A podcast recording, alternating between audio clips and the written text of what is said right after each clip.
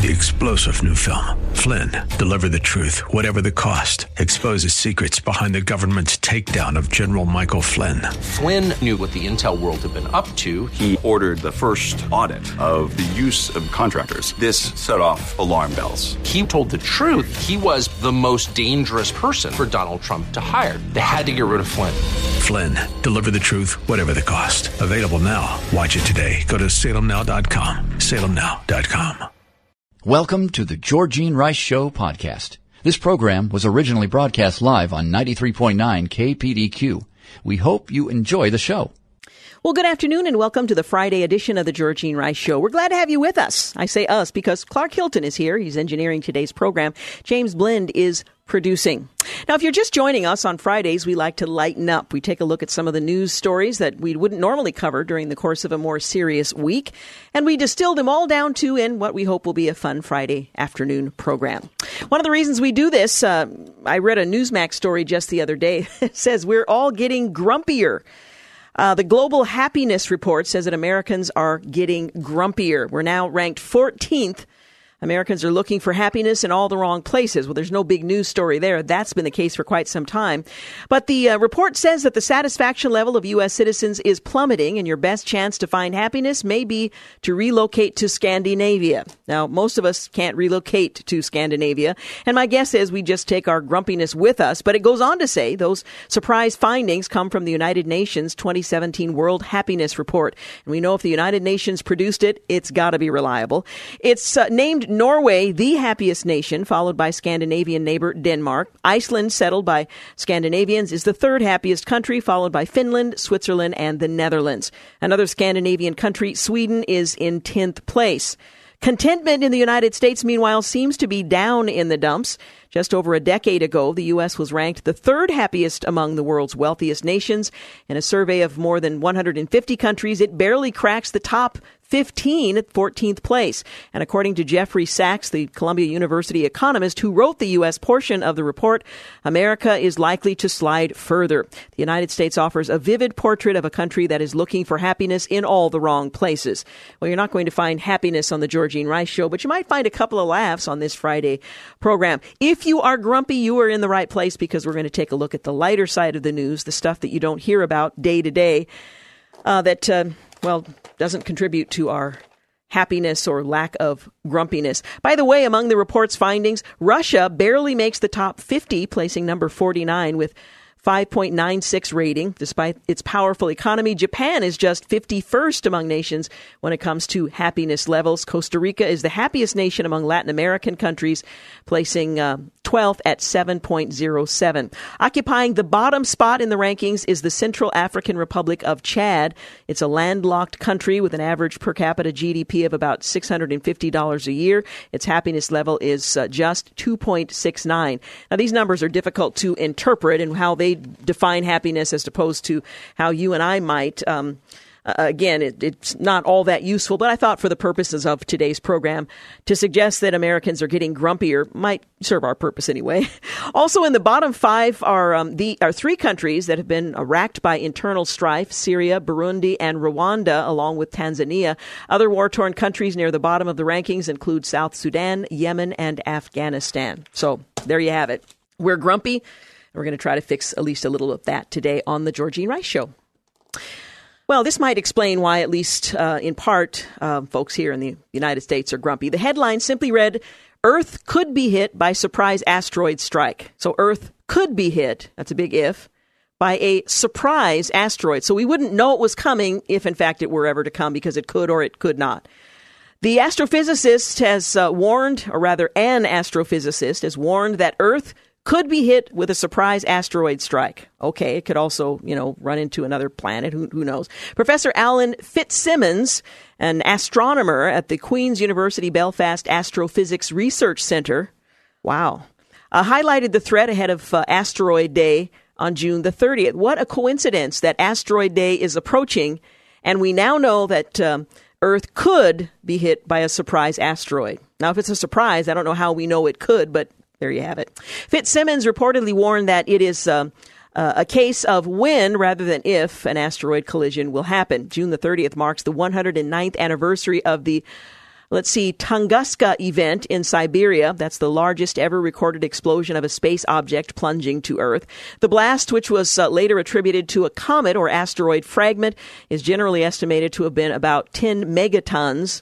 No injuries were reported, but some 80 million trees, 830 square miles were leveled. So, if you are looking for something to worry about, this could happen. It could be a surprise, or it might not happen at all. Speaking of grumpy, the Pillsboro, the Pillsbury Doughboy is now forcing a small bakery to change its name. Clearly, the Pillsbury Doughboy a bit grumpy. Uh, he isn't laughing right about now. General Mills, which owns Pillsbury, why do I say P- Pillsbury? Pillsbury, Pillsbury um, threatened legal action against a small family owned bakery in New Mexico over its name, Albuquerque Journal reports. Uh, Doughboy's Bake Shop, Doughboy's, so the Pillsbury Doughboy, apparently is, is too similar. Doughboy's Bake Shop opened in Albuquerque in January of this year. Just two weeks later, the owners, Claudia and Mike, uh, they received a cease and desist letter from the General Mills over the Doughboy trademark. Now, doughboy can mean, you know, a baker or baked goods. It can also mean someone who served in World War I, but we won't get into that. The cease and desist order was the beginning of a months long dispute between the two companies, but because of legal cost, the bakery couldn't afford to fight it. Instead, the owners applied for a trademark that were, but were ultimately denied. This left them with only one other option change the name. We felt so bullied, said Claudia, one of the owners. The first reaction is to throw a fit, but what can you do against a corporation like that? The Pillsbury Doughboy. The bakery was given 180 days to change all signage and branding, which is uh, going to cost them about $10,000, they estimate. Uh, while they uh, they haven't come up with a new name yet, uh, they're uh, extra cautious so that they don't find themselves in a similar situation. Uh, to help choose the new name, the owners are holding a name change contest. We want it to be good, but it has to be um, super original. So not just original, but super original. One name I like, she says, uh, but my husband is not super fond of is Albuquerque. They live in Albuquerque. They name it Alba Cakery, Claudia said. The bakery was originally named after Claudia's father, whose nickname was Little Doughboy. So it had nothing to do with the Pillsbury version, it had to do with her dad.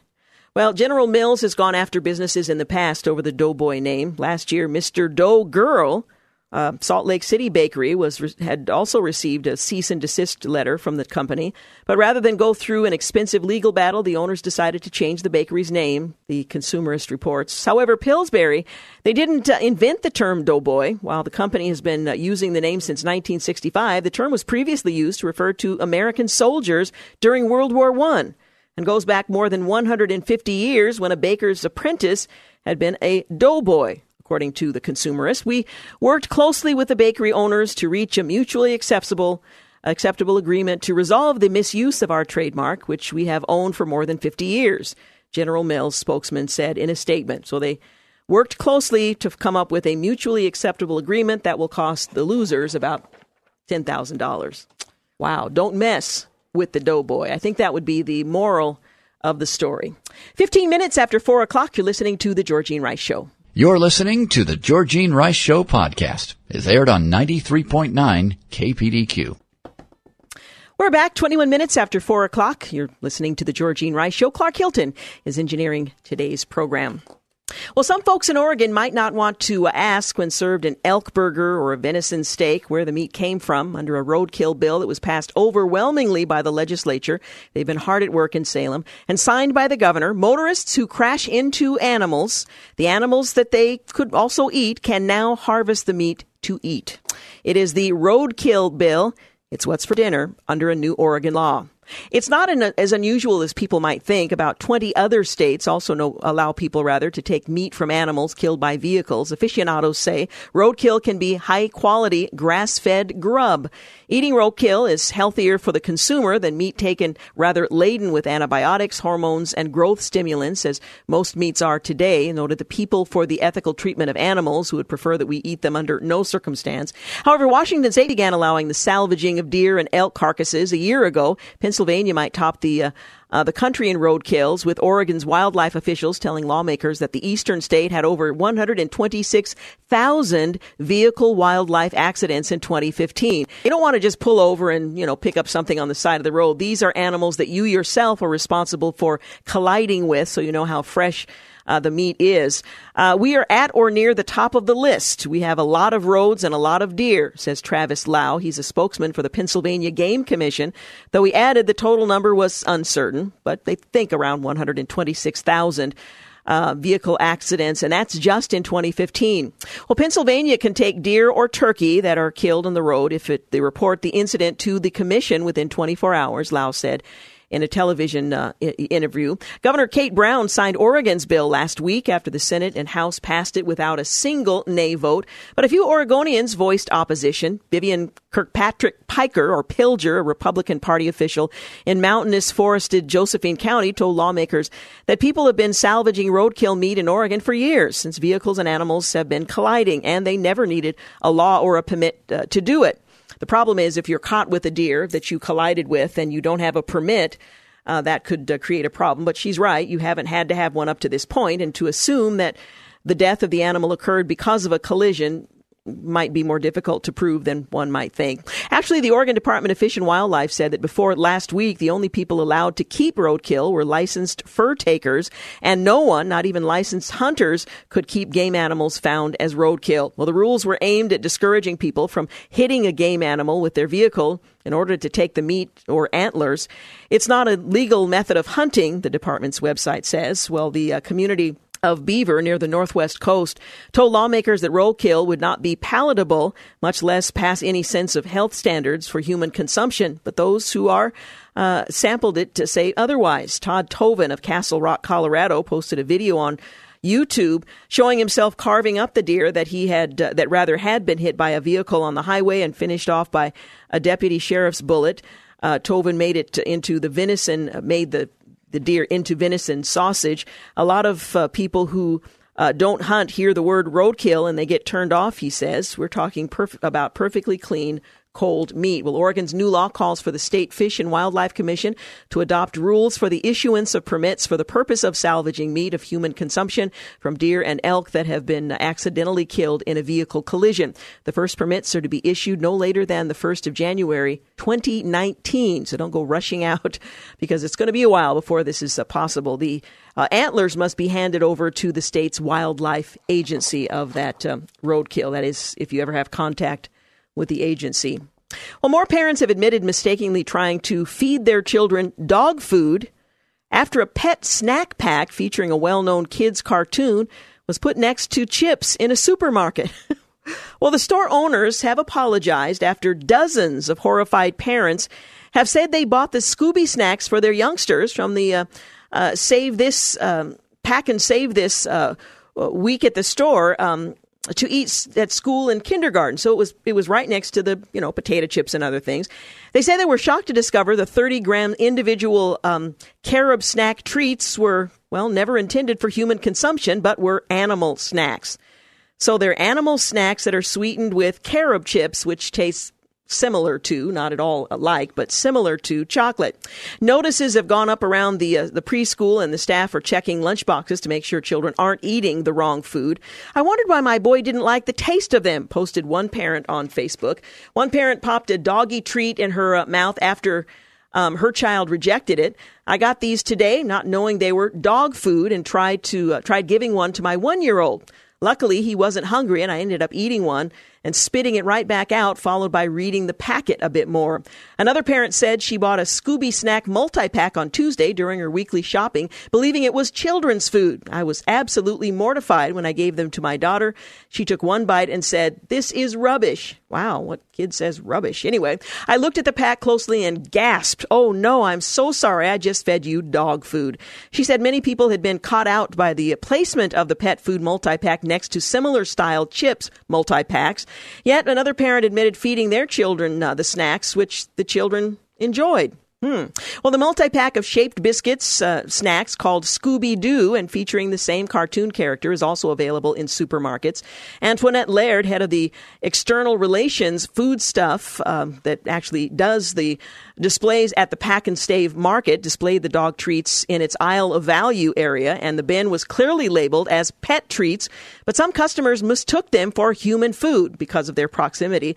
The store relocated the product to the pet food aisle and was has since decided to withdraw the product from sale and return it to the supplier altogether.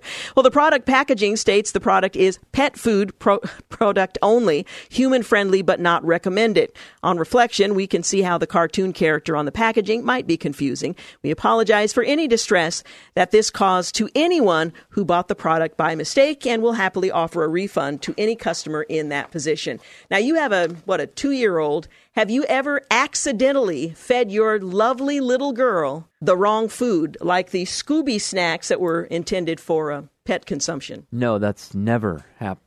Never. I don't. I don't even know how you'd accidentally have something like that happen. I know there are Scooby snacks that you can buy for people. They're intended for people, and I guess if these are sitting next to other chips and you know finger food like that, if you didn't look carefully, you might. that's a good question. Why was it there? It, these were all sale items, so they were on special, and that's why they grouped them together. But wow, that would uh, that would be a little upsetting. The other question is why do they put carob chips in dog food? Dogs are not. Uh, do dogs really like what- chocolate or is I don't know what chocolate like? carob chips are. Carob is a um, sort of a health food version of chocolate. If you don't want to use, uh, Wait a minute. There's a topic itself. There's a health food version Yes. of chocolate. Yes. Uh, there is, and I've I've tried cooking with it. There was a period of time when Dan Rice didn't eat sugar of any kind, and I tried to learn to make things that would be acceptable to him. Every single one of them was, quite frankly, nasty. But I tried cooking with carob, and it just does not measure up to Hmm. chocolate. But you know, if you're trying to be healthful, you adapt to is, it. But is he uh, off that diet now? pretty much, yeah. Yeah. Yeah, he will have sugar from time to time. Scooby snacks. We won't be tasting or testing those here anytime soon. Well, the world's ugliest dog contest in California is celebrating the inner beauty and imperfections of man's best friend on Friday. Now, that's a beauty contest I could win. The inner beauty and imperfections of man's best friend. Well, the pooches many of which are adoptive or previously adopted because they're just too ugly for most people, will face off in a red carpet walk and faux pas, F A U X P A W, fashion show, organizers said. The contestants are judged on first impressions, unusual attributes, personality, and audience reaction. Again, this is a contest I might do well in. A blind Chihuahua Chinese crested mix, uh, mix, I guess that's the name of the thing, named um, SweePee, and that's with uh, no T, SweePee Rambo, bested 16 other homely hounds in last year's competition and walked away with $1,500, a trophy, and a flight to New York for media appearances with her owner. The then 17 year old champion proved that uh, third time's the charm after falling short in the competition twice before.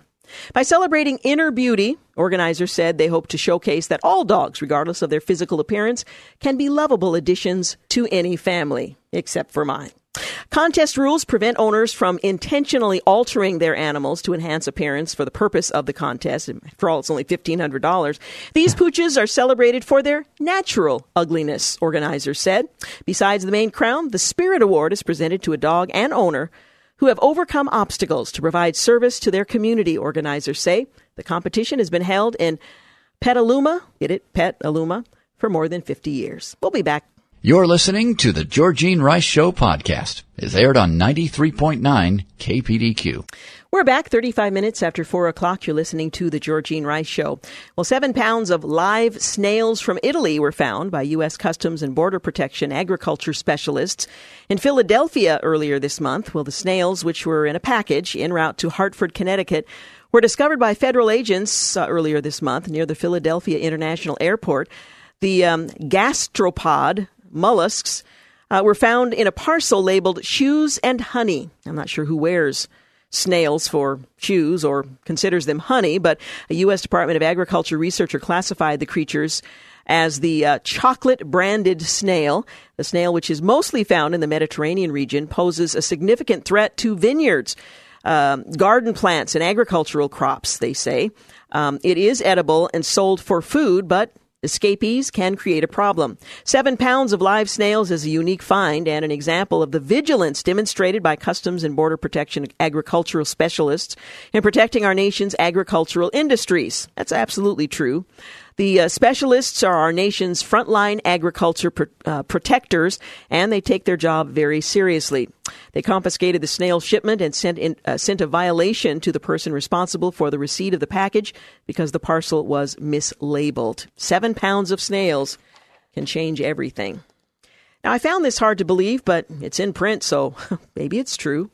Strange but true. The number who believe chocolate milk comes from brown cows isn't the most disturbing result of a survey taken re- uh, recently, 7% of Americans thinking that chocolate milk comes from, well, brown cows. Of course it does. Oh, dear. The Innovation Center for U.S. Dairy conducted a survey of more than a 1,000 adults, 18 and over, in April of this year.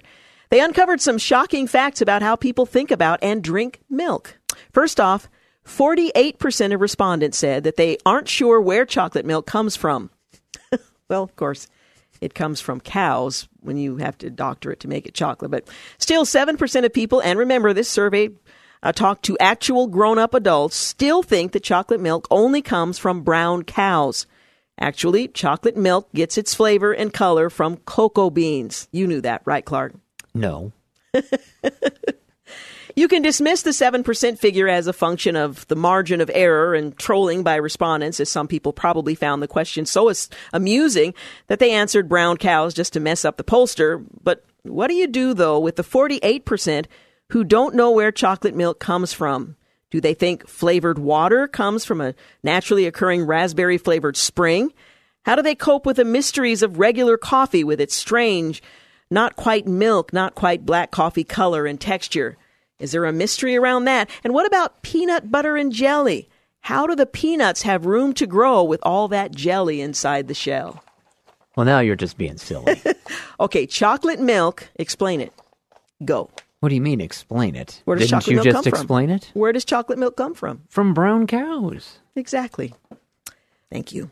According to a customer in Europe, IKEA sells bowls that uh, will cook your food for you. Now that's an invention. yeah. Richard Walter of Sweden, you know, where they're really, really happy, he claims he was sitting on his porch eating grapes out of an IKEA metal uh, bowl when he suddenly recognized the smell of smoke in the air. He tells the Swedish tabloid, the name of which I will not attempt to mispronounce.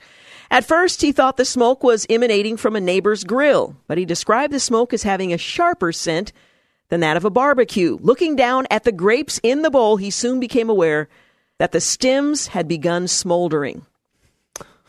now, this is this is supposed to be news. I, am guessing it was a very hot day. The bowl was really hot. In it, Sweden? I, I don't know. I mean, do you think it was a cold day and all of a sudden it started? Um, I saw it was burning in the grape bowl, he says. Uh, he's uh, just a resident there, I guess. Burning in How is that possible? How is that possible? He thought. Uh, then I saw there was one intense point where the sun hit the twigs, and that's where it started. Well, according to Walter, the shape and reflective surface of IKEA's um, stainless steel bowl, which is made from stainless steel and comes in three different sizes, in case you're looking, combined in uh, focus sun's energy uh, to focus the sun's energy on the grape stems, causing the smoke. This is a news story. Uh, Walter uh, later took to Facebook to reenact his experience, which I'm sure was fascinating. And seemingly, the uh, Blanda Blank, that's the name of the bowl, appears to burn a scrap of newspaper with nothing more than the power of the sun. Imagine that. The sun beating down on something and creating a hot spot and igniting something that's flammable. Wow, this is like fascinating. using micro uh, magnifying, Magnifying glasses to uh, yeah. catch ants on fire. Walter's caption reads For those who have difficulty believing when it suddenly started burning in my grapes on the balcony, I made a small experiment to clarify, clarify how it all went. He also clarified that he used IKEA's 20 centimeter Blanda Blank bowl in the video, in case there was any question. What, is that really what it's called, or you're just using Yeah, that's it- apparently a what they call blanda it. blank? Mm-hmm. A blanda blank. A Blanda Blank. Uh, a spokesperson for IKEA has since responded to the claim, telling uh, him and others that the company is planning to carry out their own tests. Why, why would you carry out a test? A hot bowl might see something smolder. What, what what's the issue here. Is this a safety thing, or are they actually trying to come up with a way to maybe cook some of their meatballs in there? That's a good question. We take this information very seriously and will now investigate what happened. Oh, You could, a- any fifth grader could tell you what what happened. It's a science experiment. Well, IKEA's Blanda Blank bowls currently sell for between $1.99 and $11.99. The company's Blanda bowls are also available in bamboo or glass varieties. You can find that out by Airport Way if you're interested. in yeah, let's go. Just We're halfway there from here. Take it outside and let the uh, sun beat down on it. Well, Michelin has You can do that this weekend. Yeah, you would need You a might bowl. be able to cook some grapes in Just put it on your leg, and it'd probably do the same. uh, Michelin has developed a new way to change a tire. Its vision concept is an airless tweel. That's with a T, tweel, made from 3D printed biosourced materials that allow for new and different treads to be applied to it as they wear down or um, as the seasons change. So it's this composite that you can alter along the way. It's designed to mimic the structure of coral. Uh, it is stiff at the center and gets gradually softer as it approaches the outside edge. With its rechargeable tread design, the thickness of the outside layer can be thinner than the typical tire, which makes it more efficient to produce, to uh, produce and to operate. Well, the biodegradable Vision was engineered with uh, embedded sensors that monitor its condition and integrate with a uh, mobile app that uh, owners would use to schedule an appointment to have it recharged as they as they call it, or have the tread redesigned, updated as necessary, such as when uh, winter comes. Uh, you could not, uh, you could instead of changing your tires, you could have, uh, you know, the treads put in it differently or the studs put in it. Uh, there are no plans for production yet, but Michelin currently sells a more conventional non-pneumatic tweel. That's with a T. Uh, for skid steer loaders, uh, riding mowers, and golf carts. So imagine that. You'd never have a flat tire. In fact, you'd never have to replace the tire. You'd just simply have it uh, what do they call it? Re um, recharged. So the tweel, it's the wave of the future. Of course, you won't be driving yourself anyway. They'll be uh, automated. So who knows? Now, this I found more puzzling than anything else. But just days after a mistrial that declared uh, Bill Cosby's uh, trial. Uh, again, a mistrial. Bill Cosby is planning a motivational speaking tour to warn young athletes and even married men about the dangers of um, these kinds of allegations. A motivational tour. What? Yeah, it's a it's a Those true attorney story. fees must be expensive. He wants to get back to work, his spokesman said, uh, speaking on Good Day, Alabama. We're now planning town halls, and we're going to be coming to this city, Birmingham, sometime in July to talk to young people because this is bigger than Bill Cosby. Um, yeah. Uh, by the way, prosecutors have vowed to retry, to retry him. As again, a mistrial uh, was declared in the only trial that could move forward because the statute of limitations had expired on all the others. And I think there are upwards of 60 uh, others who have uh, made allegations. I don't think a motivational tour is probably the best way to I, go. I wouldn't think so. Yeah, it's just just my thought on the subject. We're going to come back. I know lots of kids are um, well, they're out of school. That's a lot of time, you know, hanging out. We'll let you know what a new study says about teens and whether or not they're moving enough to be healthy later in life.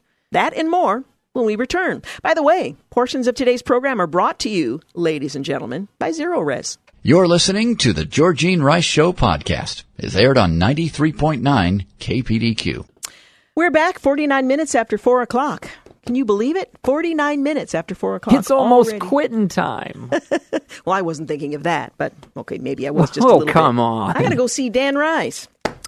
Well, I uh, was uh, read with interest. Uh, the Star Telegram had a piece that uh, headline read: "Teens are getting as little exercise as sixty-year-olds," and they say you should blame the schools. Although I can't, uh, I can't do say they, I agree with that. do that. they really have PE programs I don't know. at- I don't know. But when I was a kid, I didn't rely on PE to get most of my exercise. You know, we were more active and just outside. There are reasons why kids aren't so much today, and it it isn't just that they've got their faces buried in screens. There are other reasons parents are not quite as comfortable leaving their kids roaming the countryside. But a new study conducted by researchers from the Johns Hopkins Bloomberg School of Public Health in Baltimore looked at more than 1,200 fi- 12,500 people exercise habits by having them wear fitness trackers for a week. That's only a week, but when they separated that data by age, they found something alarming about teenagers. Activity levels at the end of adolescence were alarmingly low, and by age 19, they were comparable to 60 year olds. Now, I take exception to the reference to 60 year olds, but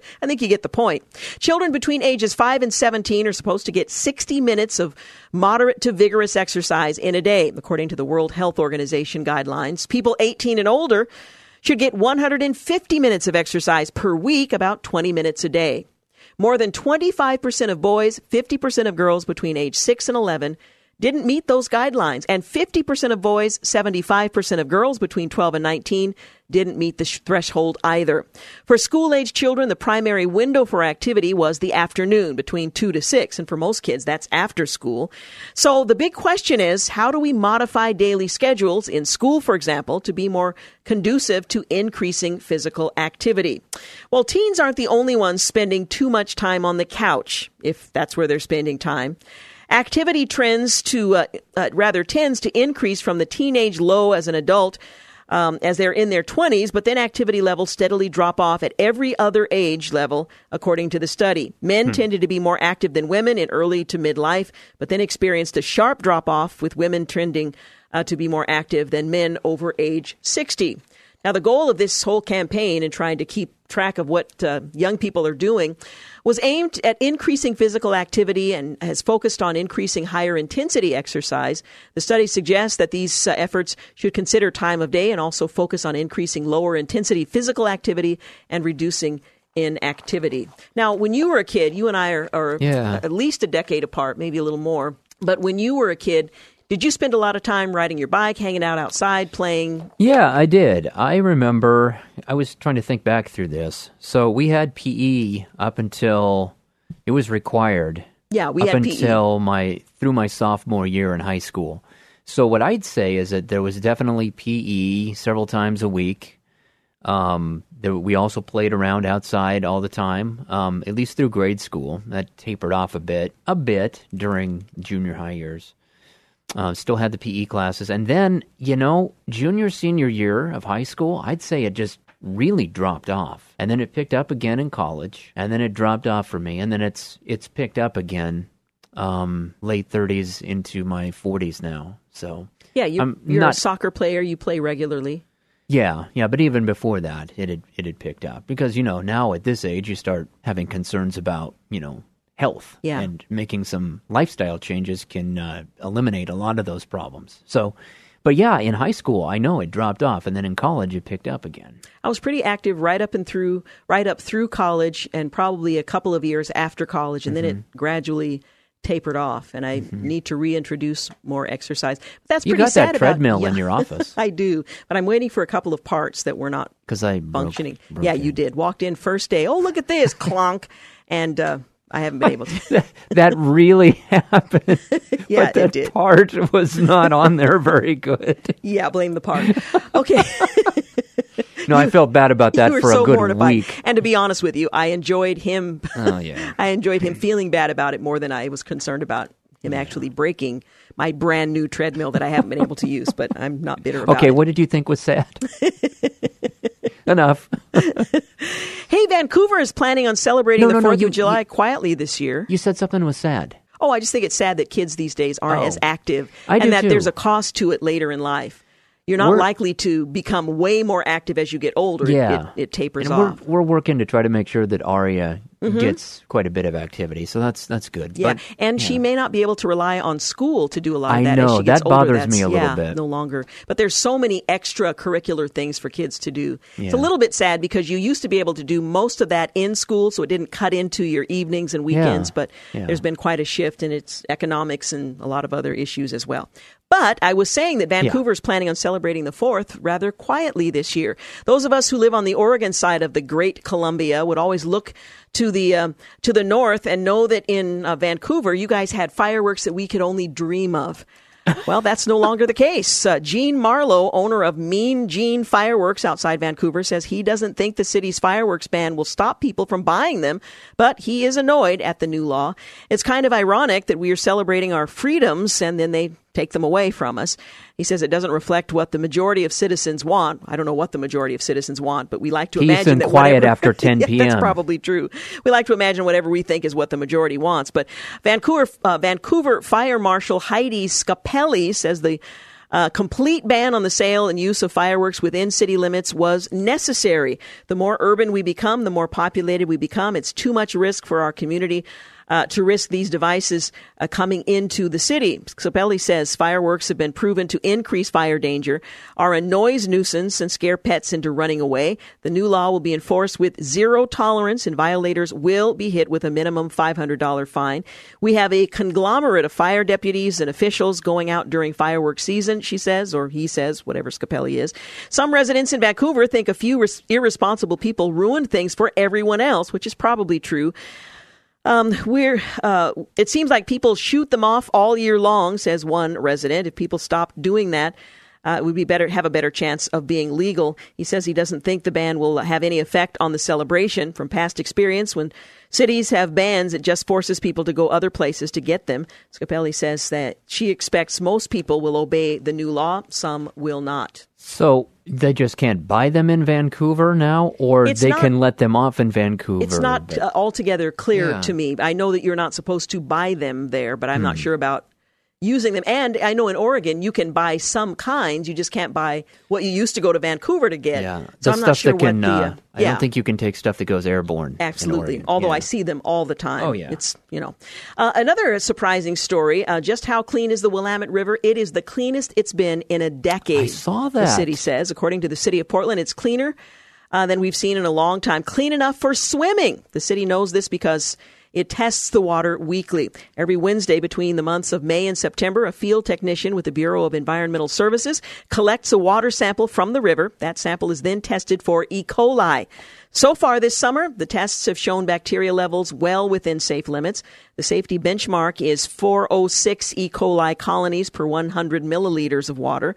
Last week's test showed an average of 6 E. coli colonies per 100 milliliters of Portland water. But that still means that there's it's there. It's just stuff smaller in number. the yeah. water. Yeah. Oh. Well, you got all kinds of stuff going on. don't with don't drink it. Just don't drink it. We're here to answer a question people commonly ask, and that is Is it really safe and clean to go into the Willamette River, either swimming, boating, or kayaking? And the answer is, according to Diane Dulken, the spokesperson for the Bureau of Environmental Services, Yes, but even though the water is cleaner, it's still colder than uh, it normally would be this time of year. Also, the current is still very strong, so safety precautions beyond whether or not the water's clean should be observed. Emergency responders advise anyone swimming in the river to do so with a buddy, and at the very least, bring a flotation device if you don't choose to wear one.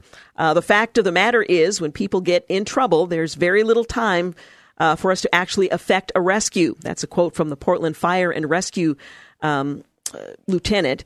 Uh, so if people are right there and they're not able to perform some kind of rescue or at least throw them something that will allow them to float until they can, until help can arrive, um, then they're not going to make it. So they're telling us to be very careful and use flotation devices. Yeah, be Uh, careful. let's see. Oh, I wanted to warn you um, that the World Naked Bike Ride uh, Day is coming up on Saturday here in Portland. Tomorrow? It's tomorrow? At least it's not on Sunday. I, I have to say, I'm at least glad of that. You know, it's going to be so hot. You're It's going gonna be so- put stick- something- You're going to stick to that Bottom seat. line, put something on.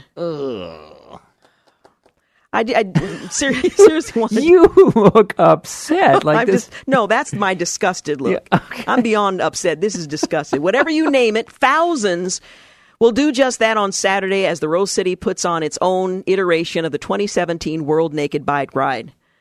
This year, thousands will meet at. Um, they're going to be at Fernhill Park in Northeast Portland at 8 o'clock p.m.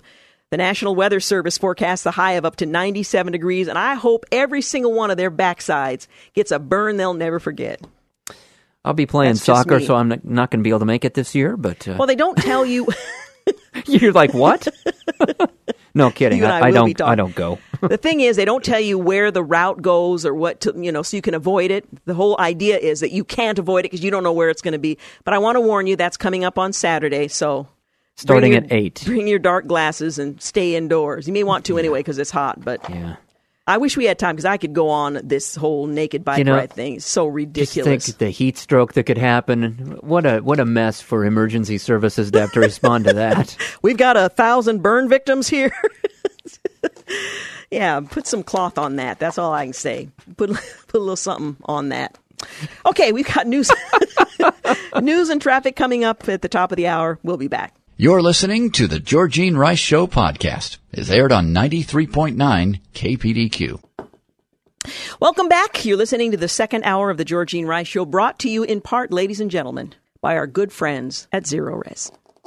James Blend is engineering this hour of today's program. And Jim, I know, Jimmy, James, whatever your name is, uh, I know that you have had a bee in your bonnet for some time, and I wanted to give you space to talk a little bit about uh, what's bothering you with regard to your culinary preferences and your New York upbringing. Well, I mean, you know, there there are certain things that do bother me. I admit, but uh, you know, there there was an instance. Uh, this isn't about me, is it? Because No, I know I'm on that list. You're most of the list. Um, uh, one through eight uh, is Georgene. This happens to be number nine on the list. Um, the um, I recently had the opportunity to go get some pizza here in town, and I, I shan't name the pizza place in question, but there's one of those pizza places you've been to them that that name their pizzas. You know, like you know they have a name as opposed to the pepperoni sausage pizza. It's the the Hillsdale Highway, you know, or something, you mm-hmm. know, the regional name, or you know, grandma you know, who made this recipe, you know, all, all those different things. Well, they had one called the New Yorker, so of course that oh, immediately there you gets my my New York mind attention. Now, mind you, you know, I, I don't get to enjoy pizza quite the way I used to, being you know stuck in the, the world of gluten free. But a good sauce, a good cheese, and I can still I can still get down with a good piece of pizza. Um, the New Yorker lists a okay, it's got pepperoni, that's Oh, fine. pepperoni, absolutely. Sausage, great. Sausage, good New York flavor. black olives, Black com- olives. com- common topping, Black olives matter. Go ahead. pineapple. Yeah. What's wrong with pineapple? Okay, if you are in New York City and you are in a pizza place that offers pineapple as a topping, you're in a tourist trap. you are not in a genuine New York pizza place because they will stare at you until you walk out the door very uncomfortable. So pineapple has become a very uh, popular condiment, if you Yeah, will, on a, on a pizza. Yeah. This is not a New York flavor. This is the Hawaiian This pizza, is one the of Hawaiian the pizza. major elements. And so, and so, I mean, it's you know, notwithstanding that it is probably the more shunned topping um, when it comes to the New York pizza. Wow, to actually shunned. to actually put one on a pizza called the New Yorker. mm, Let's just say it's a good thing a, a more recent uh, uh, person who emigrated from New York didn't find that first. so pineapple is a no-no if you happen to be a pizza aficionado from the East Coast. Um, well, I wouldn't say East Coast. I know people in Florida who love pineapple on their pizza, so I mean that's technically East Coast. But you know, if you're from you know that you know the the place where New York pizza is native, it, it's not a common topping. But it was more the, the the placement of it on that particular pizza that was particularly irking. And of course, I, I actually on that particular day, I come back to find out that the creator of the Hawaiian pizza, Is from? well, he had passed away. Oh, that's, that's I'm, I'm sorry. My condolences. Yes, my my um, from Canada. He Pizza was from Canada. and Canada don't seem to quite go together. well, it certainly explains what I couldn't figure out about the so-called Hawaiian pizza. Why Canadian bacon? I'd always Ah. kind of wondered that. I see. Why was it Canadian bacon? Well, of course, that's bacon in Canada, And then you add a little pineapple to that. and you you have a kind of a sweet and salty pizza.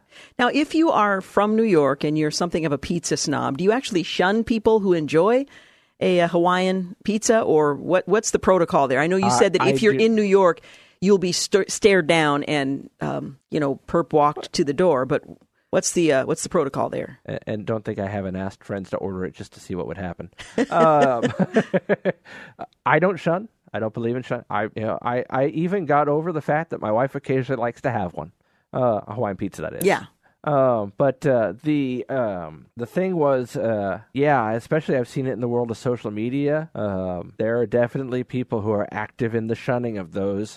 who- Go for who- Canadian the bacon. Canadian bacon and pineapple on their on their pizza. I did run the the concept of a New York quote unquote pizza named after New York with a pineapple, and yeah, generally got um, emojis of disdain.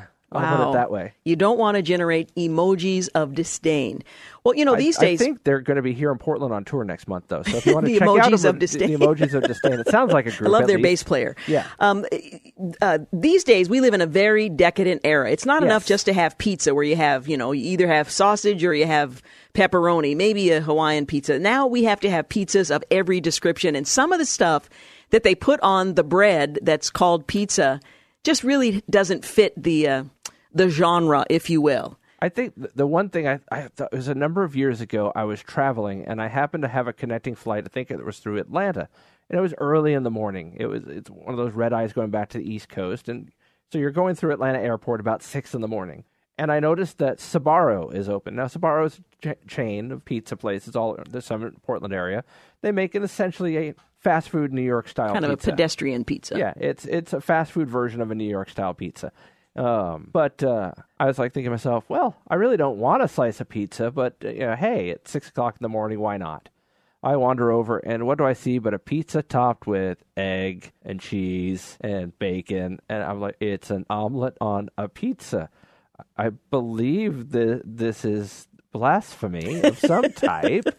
Somewhere, somebody, this this can't be right. Well, the thing is, the, It was a breakfast The pizza. idea is if you put it on a crust, you can somehow call it a pizza. Now, I have a list of some ideas. Okay. And being a New Yorker that knows something about the real pizza, Right. I want you to tell me thumbs up, thumbs down. Is this a pizza? Would you eat it? Would it cut it in New York? Okay, Uh, the first up, one thumbs is down may not translate well to the radio though. I'm well, you can just say Oh, okay. thumbs up or thumbs down. I can do that. I can do that. Yes. okay, what about this? Mushroom fontina, which is a type of cheese, Right. a pizza with an egg on it, fried egg on the top. I don't think I could do the fried egg. The mushroom is a great topping. Fun. Absolutely. I you know sometimes I'm in a mood for something kind of what I guess they would call an artisan pizza. You know, it's more Mm, higher end. You know, toppings. I think fontina is fine. Yeah, fontina is fine. But do you really need to put a fried egg on it? You do not need a, a pizza does not need a fried egg, fried egg on it. And I'm not even from New York. What about this one? Pizza with Swiss chard, sausage, and mozzarella. Now, obviously, mozzarella is. a- I mean, that's like the most common thing on a pizza. Uh, but you know, not Swiss sausage. No, I, I think it needs to be limited probably to Italian sausage. Okay, try this. Flat bread. no, This is Swiss chard, which is a type of greens. So it has greens okay, on yeah, the yeah. top. It's like a Oh, mm, spinach, no, only. no, no, no, no, Yeah, no. really? Do you need that on your pizza? And call it something else if you do. Okay, flatbread pizza with pesto, corn, goat cheese. That's two separate things corn, goat cheese, and sun dried tomatoes. You know, the thing about it is, is each one of these pizzas has been acceptable except for one topping overall. It's kind of funny. It's one topping from being okay as some type of pizza. But so what's the, what's the one you'd throw out? The corn or the corn. goat Uh, cheese? the corn. I, I, goat cheese on an artisan pizza is acceptable. I don't like it myself, but it's acceptable. oh, artisan pizza. That just Yeah. uh, barbecue chicken skillet pizza. Uh, okay. Thumbs up, thumbs down. Yeah, a lot of people like the barbecue chicken thing on pizza these days. It seems. I just, you know, if I want barbecue chicken, I have barbecue chicken. If I want pizza, I have something else. I mean, don't I don't mind occasionally having chicken on my pizza, but I don't think I'd want it barbecued. The barbecue sauce would just com- seems like it would conflict too much with the uh, with the pizza sauce. Okay, what about this one? Peach, ricotta, and honey grilled pizza. That's too sweet. That's too much sweet right there. I know it's supposed to be a dessert pizza, but I, I don't know why. Why not just have the the peaches and the ricotta in a dish? Why do you have to put it on a pizza um, dough? Uh, bacon and egg pizza, which you said you Yep. had. Uh, I, I did not I did not partake, but I have seen it visually. It does exist. I'm sad to report. they say leftover pizza for breakfast is good, but this is better. Bacon and egg pizza. No, I like bacon, like eggs, like pizza. I don't want to have all together. What about the Cobb salad pizza? Oh no no no no! Why no, would no, you? no. Why would you do that? You- Is it because you don't have a bowl? You don't have utensils? I, I don't get it. Honey, we're out of plates. Honey, we're out of bowl. How about that flour and water? We'll make a pizza crust. Pizza crust. Uh, it has the lettuce on it. It has the avocados. It has uh, boiled eggs, the chicken, the bacon, the dressing drizzled over the top. No. I mean, that's like the the the uh, unfortunate relative of the bread bowl. Yeah, yeah. Uh, what about the spinach artichoke pizza? Does that muster in New York? I don't think it would. I don't Uh, okay. think so. I admit I have not been back in a while, but uh, I don't think it would. Now, this one's just wrong. It's the cheesy bacon broccoli pizza. Oh, that don't even finish that. That doesn't sound right. Yeah, sorry. Got big uh, florets of, of broccoli, big chunks of red uh, uh, red pepper, big chunks of bacon. It just it looks like a salad without the bowl, as we mentioned earlier. What about the Tex-Mex pizza?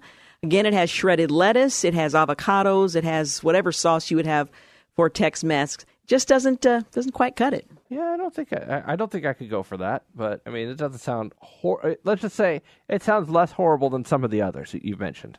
Then there's the Spanish tapas pizza. Spanish? It's topped with um, manchego, I have no idea.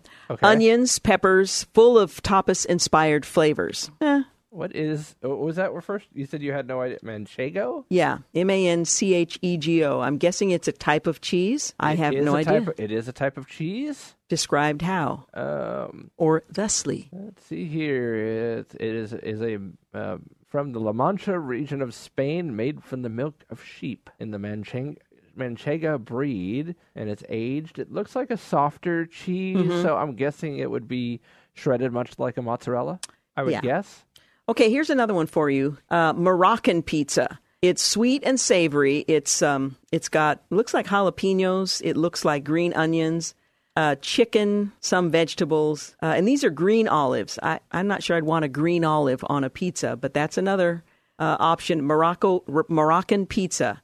Again, trying to be exotic, trying to be artisan, and uh, I don't know, just doesn't sound appealing to me. And I like Canadian I bacon think- and pineapple. I, I think the uh, I think the phrase the kids use as a figure of speech is "I just threw up in my mouth a little." that, that's that's kind of how it. Yeah, Hope that's only a figure of speech. yeah. What about the cheeseburger pizza? Now, it seems to me you have a cheeseburger Or you have a pizza. have a pizza. You don't have a cheeseburger pizza. Uh, but it has on it all the things you would expect. I don't see the pickle on it, but I don't know why you wouldn't have that. Cheeseburger pizza. This seems like a confused option for those who don't know what they want. Yeah, I think you're probably correct. What about figs, rosemary, and parmesan grilled pizza? Run that again? figs, rosemary, and parmesan grilled pizza. Now, it seems to me, uh, again, you don't know what you want. I don't know if this is a dessert pizza. I don't know what kind of pizza it's supposed to be, but it's grilled and it has slices of figs along the top. The cheese doesn't cover the surface of the bread, it's sort of shaved, the parmesan shaved over the figs and the rosemary. And uh, it's being called pizza. Not so much. A New York assessment? Yeah, no, no, just no, no, please, no. What about the ham and cheese pizza? Okay, this could be promising, perhaps, because ham is a. I mean, ham is not that far off from Canadian bacon. Like, I mean, but okay, what type of cheese? Doesn't say, but uh, looks like it has slight slivers of apple on the top. I'm not certain of that, but that's what it looks like. That that, that would be a no then. Okay, here's one for you. Go ahead. That's apple pie, not. it's got a crust, it's got apples, that's pie. Yep. Uh, sweet potato, kielbasa, and red onion pizza. Now, the crust is a normal crust, Right. and there are sh- uh, shaved, um, there is rather, shaved sweet potato, kielbasa, and red onion. Yeah, overall, again, I think the. Uh, um, He's speechless. it's certainly not something. I mean, I, I don't think that would taste horrible. I don't think I would eat it, but I don't think that would taste horrible. Okay, chicken, artichoke, and blue cheese pizza. No, no, no, no. I know, I know some people do like blue cheese on their artisan pies, um, but uh, that no. What about this one? Lemon and smoked mozzarella pizza. A little smoky, a little zesty. First of all, Oh. is it pizza? And secondly, does this taste like it? And they actually Lemon. s- they sliced the lemon very thin, and the rind is still on the sliced lemons on the pizza. No, no, no, no, no, no. Yeah, I'm not really feeling that No, no, no, no, no, no, no, no. Okay, hummus and grilled zucchini pizza. We're using the uh, word pizza rather broadly for the purposes of this show. We really are. Um, to the, to the tune of actually, I just realized we're about three minutes over for our break. So let, let's reconvene on this in a couple minutes and uh, just decide how disgusting it is. Yeah, I might need to take a minute or two to cleanse my palate. You're listening to the Georgene Rice Show. We're asking a New Yorker what constitutes pizza and what does not. We'll be back in just a few moments, so stay with us. You're listening to the Georgene Rice Show podcast. It's aired on 93.9 KPDQ. We're back. You're listening to the Georgene Rice Show. James Blend is engineering this hour of today's program. Now, James Blend uh, is a New Yorker. He's a New Yorker at heart. And when it comes to pizza, he's a bit of a New York snob. He may try this or that, but he can tell you what constitutes real pizza, what does not. What will get you um, laughed out of a pizza joint in New York and what uh, will get you in with the crowd. So we're going through a list of pizzas that are I'm not sure we can say popular, but these are pizzas that are being made. And I would question whether or not pizza in the classic sense of the word applies to some of these, but I'm asking James to give us a thumbs up or thumbs down, audibly, of course, uh, on uh, whether or not these would pass muster in New York or for that matter Did you just say with a New York bowl. good. Well, there may be on, on that uh, hamburger pizza, there might have been mustard. I don't know. Okay, what about this one? Turkish ground lamb pizza. Uh, By the way, it's uh, baked with an egg on top. the egg automatically. I mean, don't get me wrong. I adore lamb as a meal. I, I I'm I'm a big fan. I don't get to eat it very often, but I mean, a nice leg of lamb or a nice lamb shank, and I'm I'm a happy camper at at a nice big dinner. But uh, no, not on my pizza. I couldn't do it. Okay, uh, what about this one with mashed potatoes on it? It's sweet potato. They are cooked and mashed and spread like you would a tomato sauce on the base of the pizza, balsamic onion, and sopressata. So it's sweet potato, balsamic onion, and sopressata pizza. So many no's. Yeah, I'm not sure I want mashed potato on my pizza, but that's just me. I don't think I'd want potato on my pizza. And I, I say that as, as we actually had a discussion here in the office a couple weeks ago when a, a coworker uh, was uh, had showed a picture of a pizza that happened to be a pizza in Italy, and um, the the pizza had French fries as a topping. Yeah, well, here in the U.S., French fries are served with burgers and sandwiches. Certainly not uh, as a side dish, or for that matter, a topping for pizza. But as you pointed out, uh, in Italy, these pizzas are now being topped with tomato sauce, mozzarella, uh, and fried potatoes. Seems a bit strange. Well, what's even weirder is the the translation for that type of pizza is the Dutch pizza. So you have a pizza in Italy with French fries on it called the Dutch. Yeah, I, I'm not sure I get it. If you add cocktail hot dogs, apparently they call it the uh, a Viennese or Vienna style pizza. Oh no no no no no! Yeah, I'm, I'm not going I- for that. the- the- these, I, I, you created the pizza, Italy. Repent now. well, while you still have time to turn. Yes. Okay, what about this? I'm assuming it's a dessert pizza. The two things don't go together as far as I'm concerned, but nonetheless, I agree. It, it seems that the dessert pizza to me was created by uh, uh, you know pizza chains trying to make an extra buck on dessert. yeah, you've already had your pizza. Now have another slice of pizza only with sweet stuff on it. Okay, there's blueberry, feta, and honey caramelized onion on naan, which is that Indian flatbread. Which I, I love naan. the only thing but in that mix, I mean, and it's not by no means it's a New York thing at all. It's it's definitely more of the artisan side. I do like a good feta on a on a pizza occasionally. It's a nice nice little crumbles of feta on top. It, it has a nice little flavor. But the rest of it, no. Now, I have to warn you before I explain this next one that my all time favorite pizza that they used to make at the California Pizza Kitchen but have removed from their menu, and I, I'm still struggling with uh, forgiveness uh, with regard to that. Um, this is the shrimp scampi pizza. Oh, my goodness. Love this pizza. Can't find it anywhere. Your thoughts, Mr. New York? It's either shrimp scampi or pizza for me. Okay, you're through. I, I kind of figured. Yeah, okay, here's one grilled cherry, goat cheese, and arugula. Who comes up with these ideas, one wonders? I, you know, the the no, just no, no. And arugula, of course, is that kind of bitter Yeah. green that um, it looks more like the dandelion foliage. You know, not the Yeah. flower itself, but the stuff that comes off the dandelion. then you add the the cherries, and they're grilled, and add goat cheese. And I, I I don't know why I would want that. Okay, what about the sloppy Joe pizza, which is kind of what they used to serve when I was in grade school. The pizza was more like a sloppy Joe pizza, and I loved it at that time. But now that I'm a mature, grown woman, not so much. Your thoughts, Mr. New York? Uh, boy, you know, I that sounds like something. Yeah, it's, it's kind of it sounds like the pizza equivalent of Spaghettios. Yeah, that's I about think, right. I think that's what I, I think that's kind of where I would put that. The pizza equivalent of Spaghettios, something that's really tasty until you're six, and then you grow up. yeah, we've grown up. Uh, We- what about this have? one? well, at least beyond that. Okay, I Strawberry balsamic and goat cheese pizza. No, No. I, I honestly, fruits and berries are just uh, just. I don't think there's any that I would accept on a pizza. Now, when they're describing it, they say it's your new favorite way to eat strawberries and it doesn't involve dessert. I don't know what it would involve, but there's no protein in this thing, with the exception of a little bit of fat protein in the cheese. But it's just not, um, it's not doing it for me. Nor should it. That's just wrong. It's just wrong. Well, so far you haven't uh, embraced many of the pizzas that we've been uh, bringing to your attention. And I have one more for you, and I want to know what you think. Waiting for my computer screen to move on.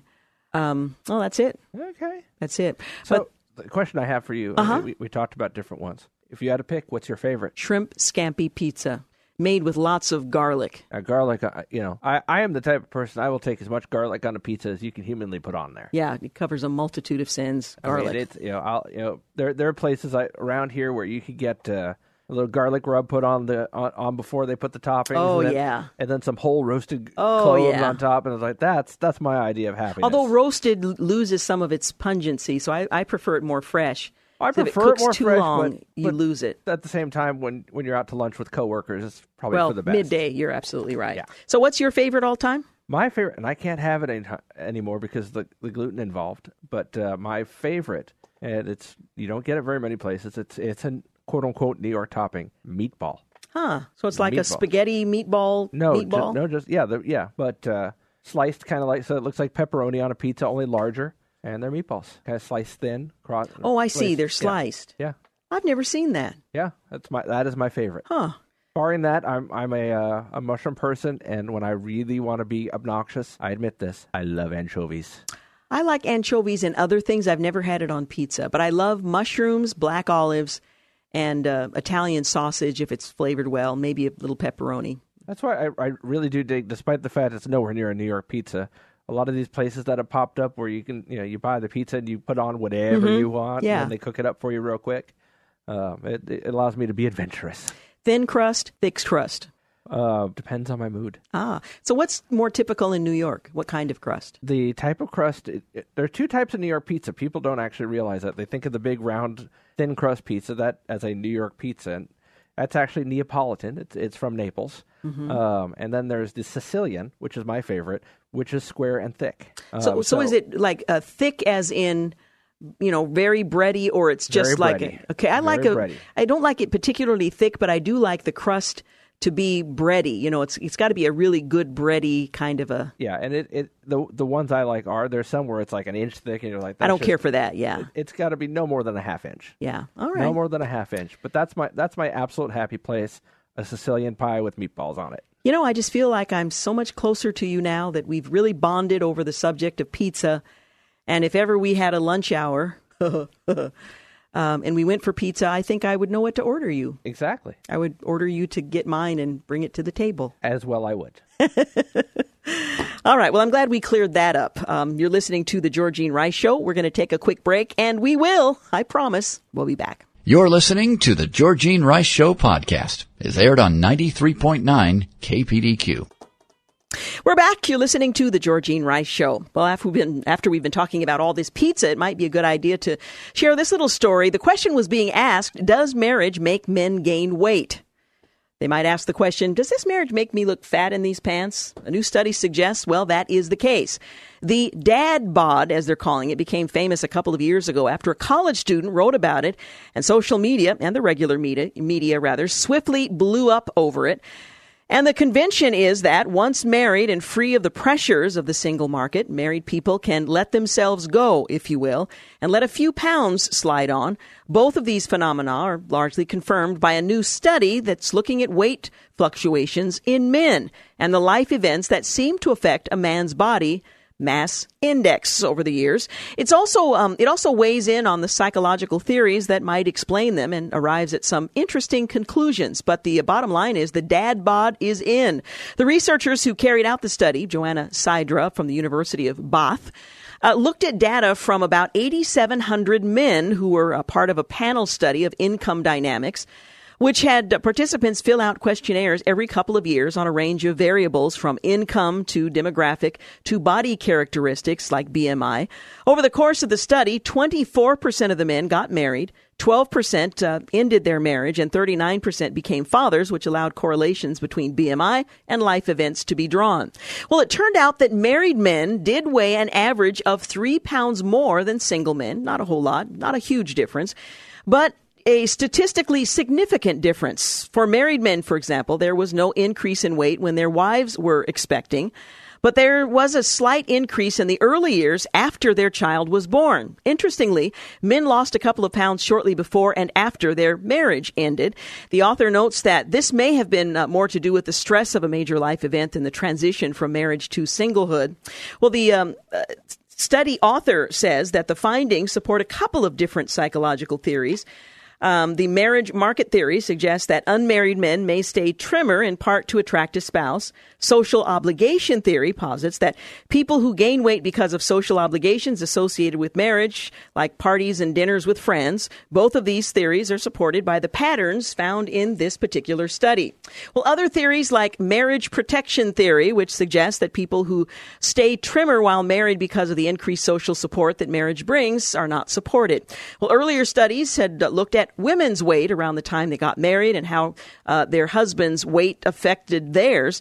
Uh, but this is the first to look specifically at men's weight around marriage, having a child, or moving on. The study had a couple of shortcomings, including the fact that it only looked at marriages with male household um, heads, which may make the findings uh, more of a generalization, but it's still useful to know that the fluctuations do exist, even if on a relatively low level. For individuals, she writes, it is useful to understand what social factors may cause weight fluctuations, especially common ones such as marriage and parenthood.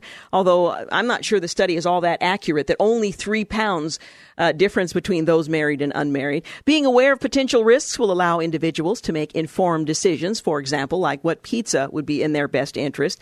Now, the size of the most of, uh, rather, the size of most of the estimated effects is below half a BMI point, the equivalent of three pounds for an average male in the United States, if those who are who participated were being honest and accurate in terms of their own weight fluctuations.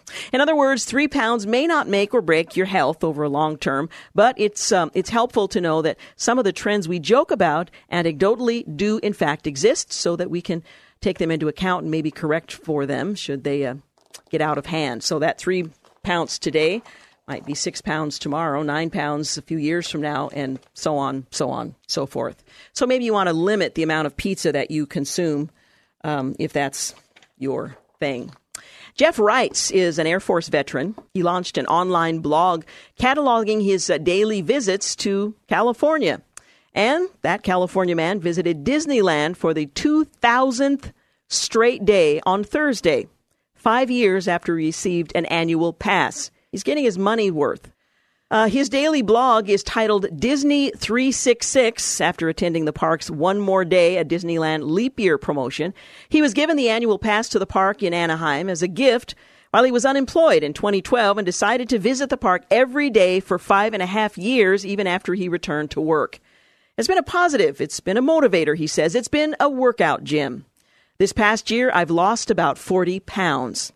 Well, he utilized the $1,049 Disney Signature Plus Pass, which allows him to visit one or both of the Disneyland parks for about $3 a day.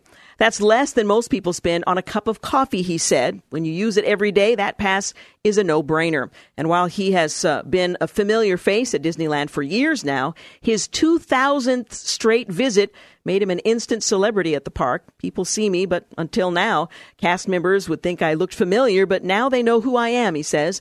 I come, I talk to people, but no one put it together until today. Well, his daily visits to Disneyland helped uh, uh, helped him stay positive while he was searching for a job, but ultimately became something even greater. Coming to Disneyland every day started as uh, me trying to stay positive. When you're job searching, it's not about beating the sidewalk to find a job anymore. You're online in front of a computer. It can be depressing, he said. It's part of my life now and has grown into more than I expected. So he's spending uh, spending time at Disneyland every day and has for the last 2,000 uh, days with this one more day at Disneyland leap year promotion, where he won the uh, annual pass to the park in Anaheim as a gift. Now, how many times have you been to Disneyland? I have been zero times. You've never been. I'm fixing that uh, two weeks from today. Well, you got a little girl to take with you. She yep. will love that. I hope she'll remember. I know my parents took my sister and brother and I to Disneyland when we were quite young, and I, I have pictures of it. I don't remember that trip at all, uh, and I've, I've been back since, but what a fun place to hang out. I think Disneyland is still a pretty safe place to take a family without uh, the risk of being exposed to something that your kids aren't quite ready for. I think so, and uh, we're we're definitely looking forward to it. And you know, I'm not looking forward to the expense involved, but other than that, it yeah, it fun. is pretty spendy. Um, it's a small world after all. Are you planning on going on that ride?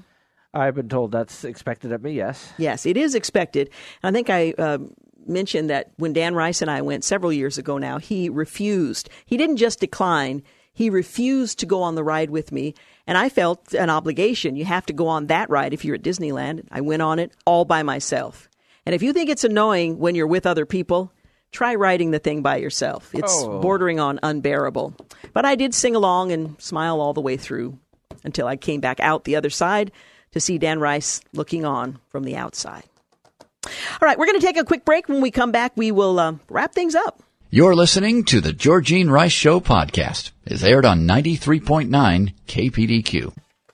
Hey, we're back. You're listening to the final segment of the Friday edition of the Georgene Rice Show.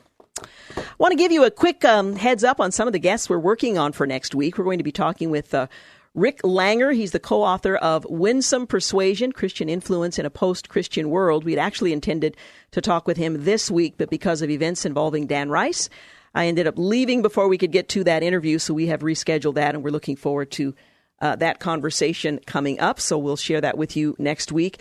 We're also looking forward to um, talking with, and I'm trying to get this on my screen very quickly. We're going to be talking with. Um, Larry Schweikart, he's an, uh, he and historian Dave Dougherty are the authors of The Politically Incorrect Guide to the American Revolution. Some things you may not know we'll be talking about next week. We're also looking forward to a conversation, and I'll mention this is scheduled for Thursday with Joni Eareckson Tada. She is celebrating or at least commemorating the 50th year of her being wheelchair bound. Now, that may seem somewhat odd to celebrate 50 years of being um, bound to a wheelchair. But if you know anything about her life and the ministry that she has been called to, the struggles she's faced in the process of ministering to the world, uh, you know this is reason for celebration. And so we're going to talk uh, with her about that and the fact that on this uh, 50th anniversary, they're reissuing the Joni movie. You might remember that movie from many, many years ago. And if you uh, don't remember it, this is a great opportunity for you to be introduced uh, to that movie that was very popular some 50 or 40 something years ago. Anyway, we're going to talk with Joni Eareckson Tada on Thursday, and we're looking forward to that. Well, we know that we are in the midst of a heat wave, so get ready for a very hot weekend. We could be in for record setting temperatures in the Portland area during the three day heat blast that started this afternoon. Um, high temperatures will likely exceed 90 degrees today. I know in my car earlier it was 91 degrees, but you can't always rely on those. That's just the warm up, however. Temperatures could reach triple digits on Saturday and Sunday. Saturday's record high temperature is 96. Sunday's is 101 degrees. The National Weather Service issued an excessive heat watch uh, from Saturday afternoon through Sunday evening. If you have uh, elderly um, neighbors, uh, folks in your church who perhaps are not uh, being looked after by or looked in on by other folks. Make sure they're well taken care of during this very hot weather. Hot weather fills the gorge, pushes all the way to the coast uh, Friday and Saturday before an onshore breeze kicks in and cools off the beaches. So that might be one place to go. We'll have to wait until Monday for that cooler air to reach the valley, however. Kickoff for the Portland Timbers home game against the Seattle Sounders was moved from Sunday afternoon to Sunday night for that very reason. That's due to uh, heat concerns. But temperatures will be uh, near 90 degrees at about 7:30 p.m. The kickoff. Uh, for that game, the Hillsboro Hops moved uh, their Saturday game to 7:05 and their Sunday game to 6:05 again because of the uh, the temperatures. And again, the cooling uh, centers will be open this week in Multnomah County and elsewhere. Uh, if you need a place to just simply get uh, get cooled off, so keep that in mind. But we're expecting some record temperatures uh, in the Portland area. By the way, the Oregon Humane Society is warning pet owners about dangerous heat this weekend. Some tips keep your pets inside with plenty of water, give outside pets lots of shade and plenty of water to drink uh, if it's uh, not possible to bring them indoors. Don't leave your pet alone in the car for that matter, your kids either, the inside of a car heats up to dangerous temperatures in minutes. On an 85 degree day, a car's interior te- uh, temperature can climb to 120 degrees in 20 minutes, even with the window slightly open. So, dogs, kids, don't do it. Don't walk, jog, or play fetch with your dog during the heat of the day. Instead, walk and play with your pets in the cool of the evening or in the morning and that's going to be quite late uh, on Sunday for in particular. And don't let your dog ride in the uncovered pickup bed during the heat of the day. The sun heats up the metal truck. Uh, the bed and can burn your pet's paw pads, so keep that in mind. By the way, symptoms of heat stroke, and we hope none of us has to witness that or experience it, could include restlessness, excessive thirst, um, heavy panting for the dog, not you, uh, lethargy, lack of appetite, dark red tongue or gums, vomiting, and a lack of coordination. So contact your veterinarian if your pet exhibits these symptoms. And by the way, if you exhibit those symptoms, you might want to call somebody as well. Not a good idea. Finally, I wanted to let you know that House Majority Whip Steve Scalise, who was shot and critically injured during the GOP congressional baseball practice last week, was transferred out of the intensive care unit to uh, MedStar Washington Hospital on Friday. Uh, Scalise, uh, Republican out of Louisiana, remains hospitalized. There was no change in his condition, which was upgraded to fair on Wednesday, and that's very good news.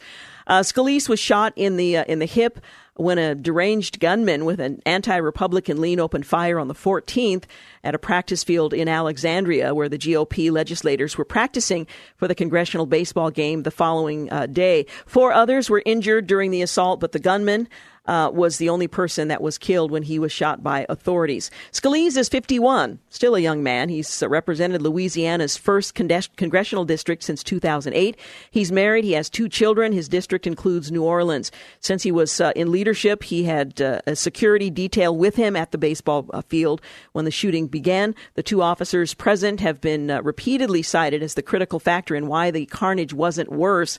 Scalise was in critical condition when he was taken to the hospital and has undergone undergone several surgeries. My understanding is uh, some of the Capitol Police, at least one other, was in critical condition earlier. We don't get the updates on his condition, but um, my understanding is everyone is doing much better than they had been. So thank you, Lord, for that, and keep praying for um, Representative Scalise and his family.